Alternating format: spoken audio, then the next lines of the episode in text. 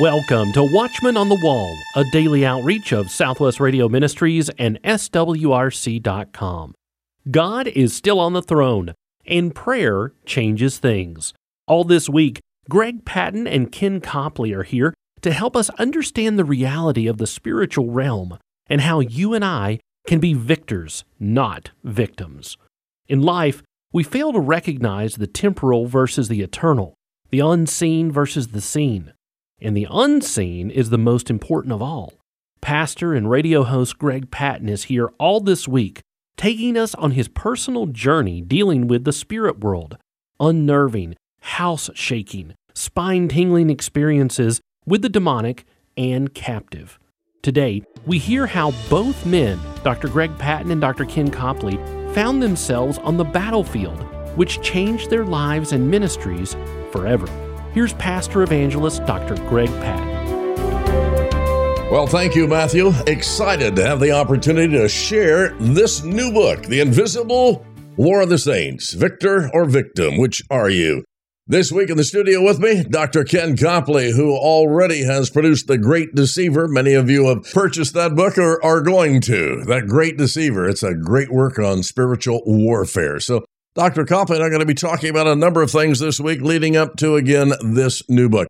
Dr. Copley, welcome to Southwest Radio Church and Watchman on the Wall. It is my privilege to be with you.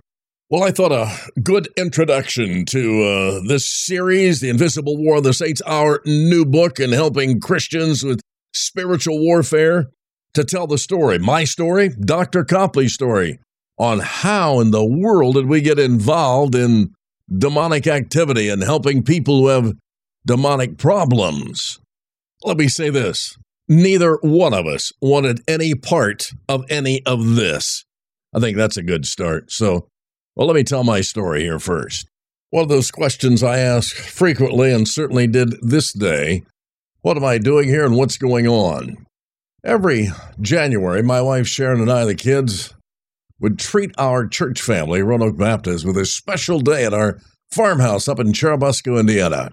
In gratitude for their support and their prayers throughout the year and our evangelistic work, we would say thank you early in January after things cleared up from the holidays. And it was one of those Saturdays when everyone was there. We were waiting on Pastor Bachman, my preacher, to arrive and make it official. I was helping my wife prep some things for the big meal when the phone rang, and I was surprised to hear a somewhat panicked voice on the other end. It was Mike, the son of our head deacon.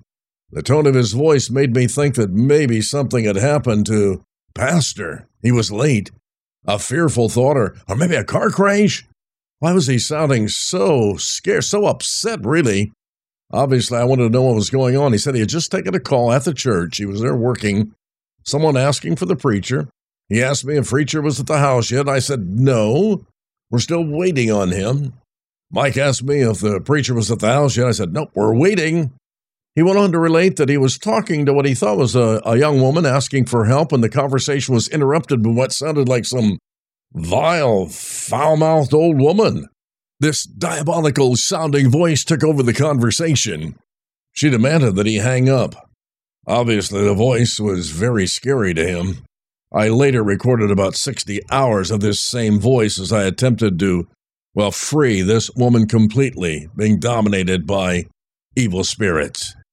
My Christian brother related to me that he did not know what to do in this situation, that he was really shaken by it.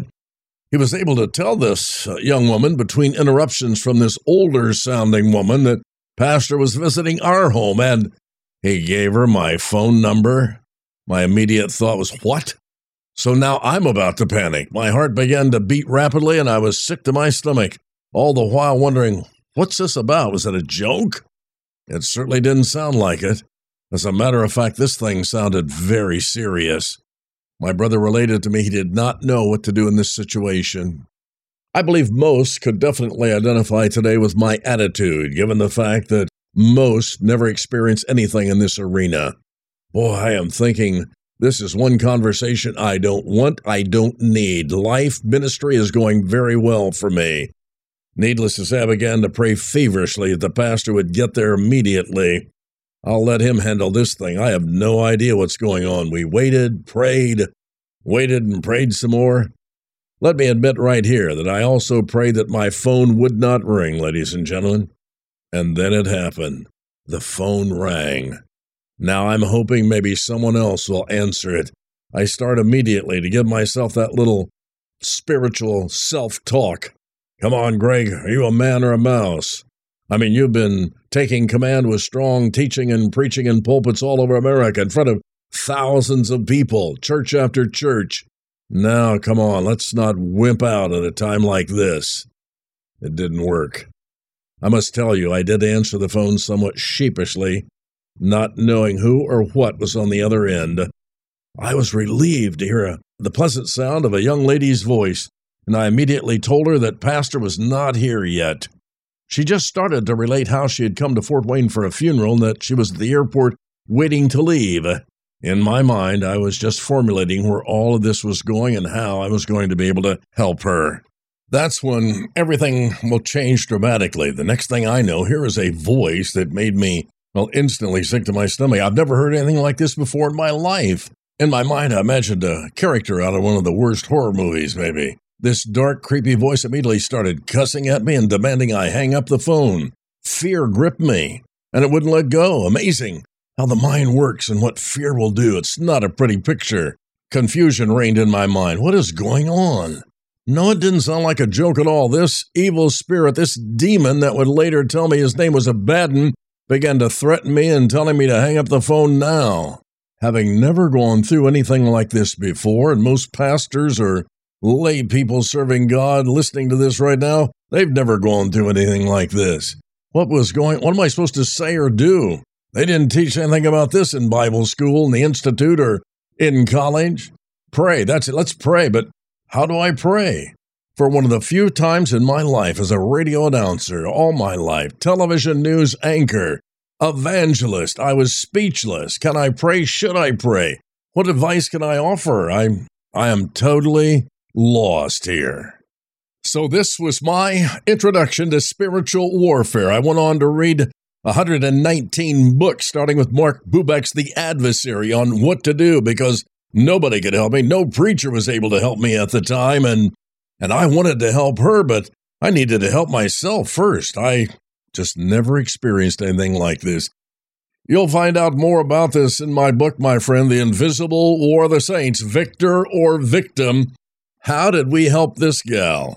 And the hundreds that would follow in the next 4 decades. That's my story. And I pray again that as you read our book, my friend, it'll help you and those that you love in this very important area of spiritual warfare. It's real. It's definitely today. So with that, let me pass the baton to my colleague here, who also has over 40 years working in this area. And like myself, I know Dr. Copley had no desire to be a part, but like me, it was just thrust upon him one day. I was excited about serving in evangelism. You were excited about pastoring that Baptist church. And then things changed, so perhaps the folks have not heard about how you got involved in spiritual warfare. Could you tell us, sir? I grew up in a fundamental Baptist home, went to a fundamental Baptist church. Every time the doors were open, we were there. Through my teenage years, I really wanted nothing to do with the Lord. I thought Christian life was boring. I wanted to live my own life. Age 21, the Holy Spirit began to convict me of what a sinner I was. My mother gave me a Bible one afternoon because I was sitting at the kitchen table crying. I was so overwhelmed with my sin and guilt. I began to read it, and I realized that Jesus died for me, was buried, rose again from the dead. He loved me. I was a hell-bound sinner. He wanted to bring me into eternal life through salvation. I cried out to God, asked Him to forgive me of my sins and to save my soul, and He did. November 5th, 1968, at 1 o'clock in the morning, I became a child of God. Went to work the next day, witnessed to 3 people. They all looked at me like I was a deer in the headlights.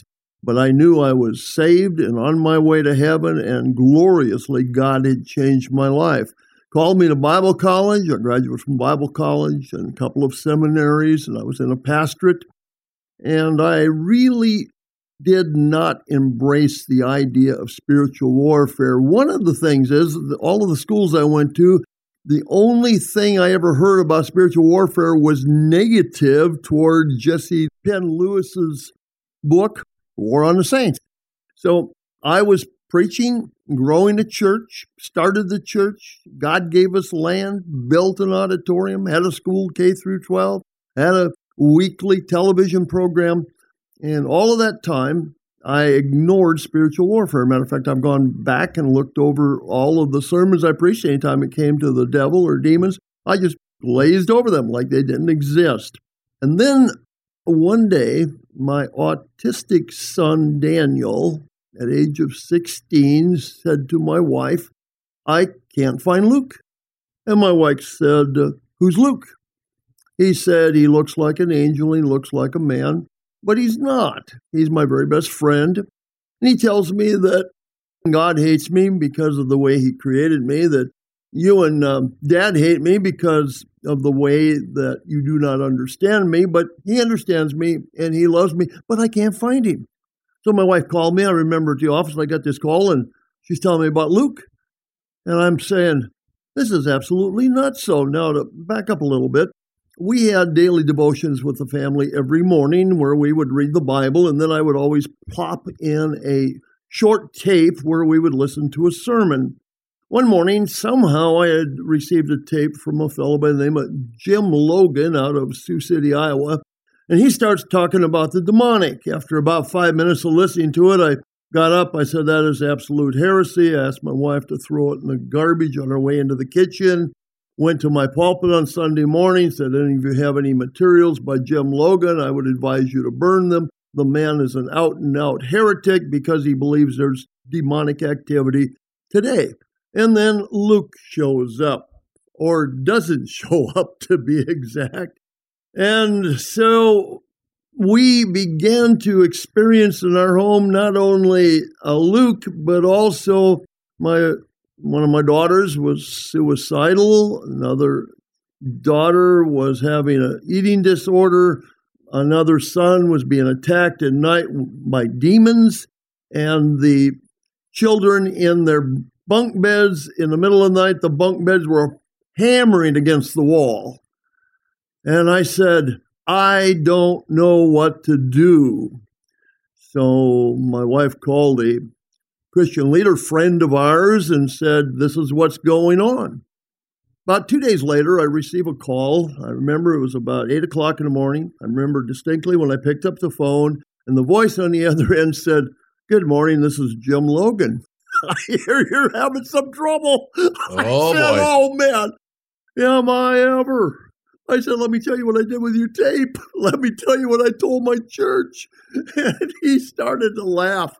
Amen. So he asked me a whole pile of questions. Now, I was not uneducated in the area of counseling. Matter of fact, I was a level 2 certified nuthetic counselor. I'd been through a lot of hands-on training through an internship and written papers. And I really thought I had my act together when it came to biblical counseling. So every question he asked me, I didn't have an answer. And finally, he said to me, he said, I believe the Lord is leading me to take you through a doctoral level course in warfare counseling. And he said, it is very evident you've never been to kindergarten. And you know what, ladies and gentlemen, that's true for so many, if not the majority of this audience listening to this program today. We've never been to kindergarten in spiritual warfare. How sad is that? So, Dr. Copley, you've never been to kindergarten? And I had to agree with him. What had happened is my grandmother was a sorceress. We had tarot cards. We had Ouija boards. We had contact with the dead. That was just kind of normal to me. That was Grandma. That was her family. And then my grandmother passed away. And a couple weeks later, we began to get all of this demonic activity. And I believe God is sovereign. I believe he's in control of the enemy. I also believe that as elections have consequences, the fall has consequences. Sin has consequences. And so in our bloodline, we have occultic activity. And I began to pray for my family that God would cover us with a hedge of protection, and that I began to renounce the sins of my forefathers to the third and fourth generation. And as I began to do that, we began to see some freedom come. Led each one of my children through prayers of forgiveness for evil in their life. And my daughter had said from a little child she had dreamed about suicide, had wanted to kill herself, thought of ways to kill herself. And she said it was when I started to pray that God would bring everything hidden in our family to light, she would just cringe with fear, afraid that God would do that. And over a period of time, by using warfare principles, confronting the enemy, dealing with ancestral iniquities, dealing with sin, God brought our family to freedom. And my son came to freedom. Matter of fact, he became a powerful prayer warrior for Dr. Logan. Every Monday morning, Dr. Logan would call and give him a prayer list for the week, and he would spend the week praying for freedom for those who so desperately needed freedom. So I was drugged, kicking and screaming, into warfare, a field I could not have ever imagined myself entering. And I can say, to God be the glory, I am glad to be here. My colleague, Dr. Ken Copley, and stories just like this, so many in Invisible War of the Saints. Are you a victor or are you a victim? Available at Southwest Radio Church, SWRC.com. Call 1-800-652-1144. That was great. That's fantastic, Dr. Copley, to see how God worked in your life. I'm wondering, though, folks listening right now to Southwest Radio Church, if there's some Ken Copleys out there saying, what on earth are these guys talking about? You suppose that's possible? That is extremely possible. Wow. So what are we going to do? We're laying a foundation. Basically, it's what we're trying to do today, is to show you we're just two regular guys, nothing special, trying to minister. We have been at it for so many years in the ministry. I've been in Fort Wayne, Indiana, pastoring for 35 years. I think combined doing counseling, you and I are over 80 years of talking to people about this very subject. Yeah. So we're not novices, and we're not trying to do anything other than just basically help people. And Jesus said he came to heal the brokenhearted, set the captive free, and I think that's what we're doing. Some of the voices, again, that have come our way, and there are hundreds of them, ladies and gentlemen. This is a lead into our book. Some of the things that you and I have confronted. Let's share some. As a child, my parents were somewhat overweight. They assured me that I was a Clean Your Plate Club member, and during my teen years, I was chubby and suffered a lot of ridicule from my peers. I received the Lord at a youth camp when I was 10 years old. I have no doubt that I'm a child of God. In my earlier 20s, I couldn't stop eating. Food had become the only fun and comfort in my life. Today, my food cravings overwhelm me. Last evening, I was so desperate for something else to eat that when I went to the fridge, I ate a bowl of cold gravy. I've tried every diet on the market, but nothing works. My doctor says my excessive weight is causing a lot of harm to my body. I cannot find a way out of my food addiction. Please, is there someone out there that could help me? The Lord Jesus Christ can help you. He would meet you where you are, and the problem is you have a faulty belief system, and you have perhaps demonic activity driving this addiction.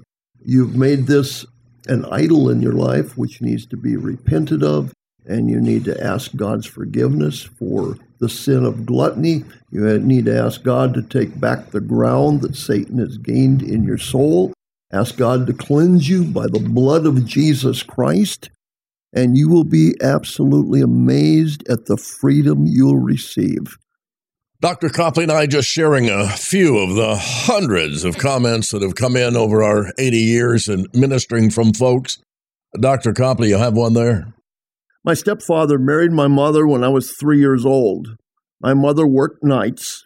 Shortly after they married, he began to molest me. Throughout my teen years, I suffered unspeakable things from this man. And this one, sir. The sin of pride somehow developed into demonic bondage in my life years and years through Christian high school and college. As an assistant pastor and Christian school administrator, it never ended. That God finally directed me to the answer, and I have been set free. By the way, ladies and gentlemen, this is one that I personally worked with, and in a matter of moments, this man was set free from years of torment, a very real story that you just need to read in The Invisible War of the Saints.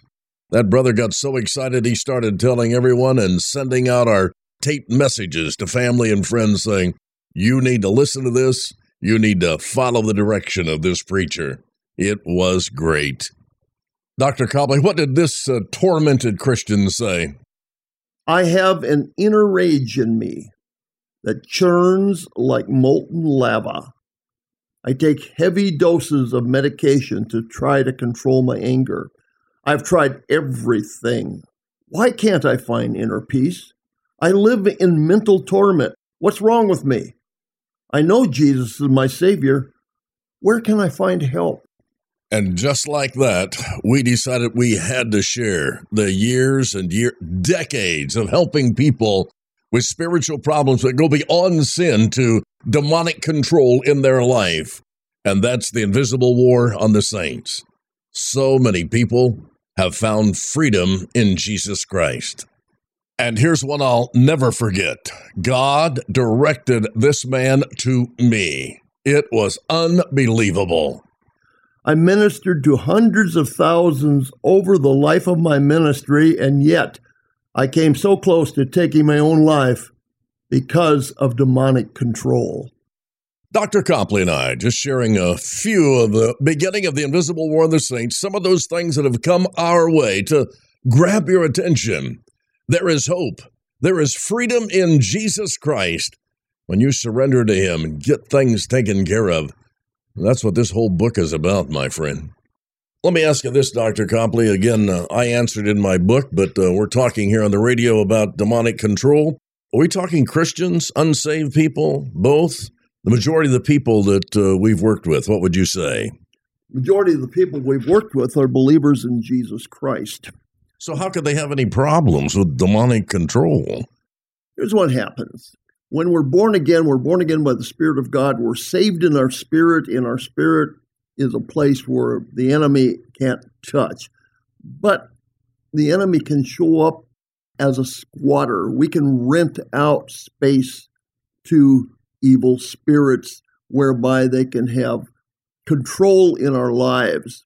What's happened is through ancestral sins and iniquities and through personal sin, the occult is a big one, and there's all kinds of occultic activity in our society today. Everything is riddled with the occult.